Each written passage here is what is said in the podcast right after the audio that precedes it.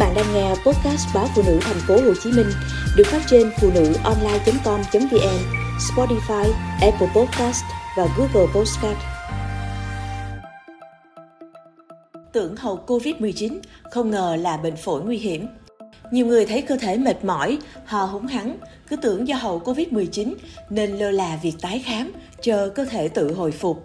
Đến khi bệnh tình trở nặng, đến bệnh viện mới biết mình đã mắc các bệnh nguy hiểm liên quan đến phổi.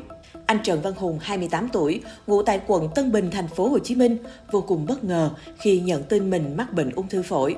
Trước Tết vừa rồi, anh bỗng cảm thấy mệt mỏi, sốt nhẹ, ho húng hắn như bị cảm cúm. Test nhanh COVID-19 ở nhà thấy hiện lên hai vạch. Khi kỳ nghỉ Tết kết thúc, anh vẫn thấy người uể oải dù kết quả test nhanh đã âm tính. Do đó anh tới một bệnh viện tại thành phố Hồ Chí Minh khám hậu Covid-19 thì được cảnh báo có tình trạng viêm phổi. Anh Hùng được cho uống thuốc và hẹn tái khám một tuần sau. Sau khi uống hết thuốc, anh Hùng đỡ hơn, thi thoảng mới ho vài tiếng nên bỏ tái khám và tự bồi bổ ở nhà vì nghĩ từ từ cơ thể sẽ hồi phục. bản đi hơn chục ngày, anh cảm thấy ho nhiều hơn. Lần này, anh lại đến bệnh viện khám hậu Covid-19. Kết quả chụp X-quang cho thấy phổi bệnh nhân có đám mờ.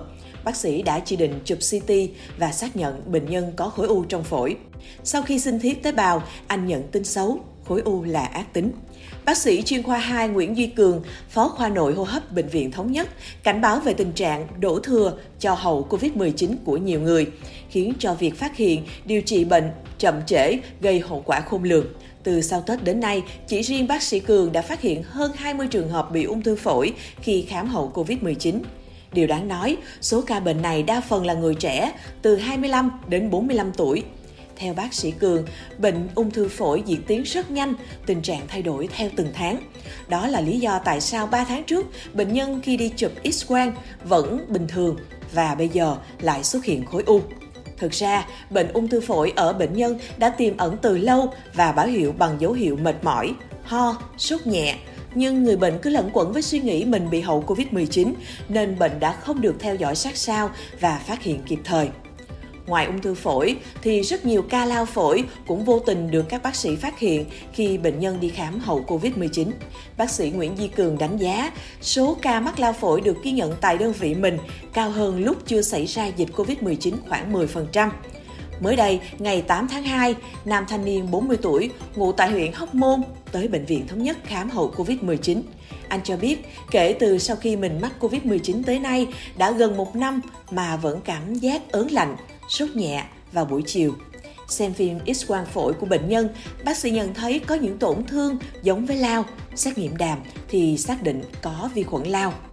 Mắc lao cả năm nay, nhưng bệnh nhân không đi khám bởi tưởng rằng mình bị mệt là do hậu Covid-19. Điều này chẳng những nguy hiểm cho bệnh nhân mà còn làm tăng nguy cơ lây bệnh lao cho cộng đồng.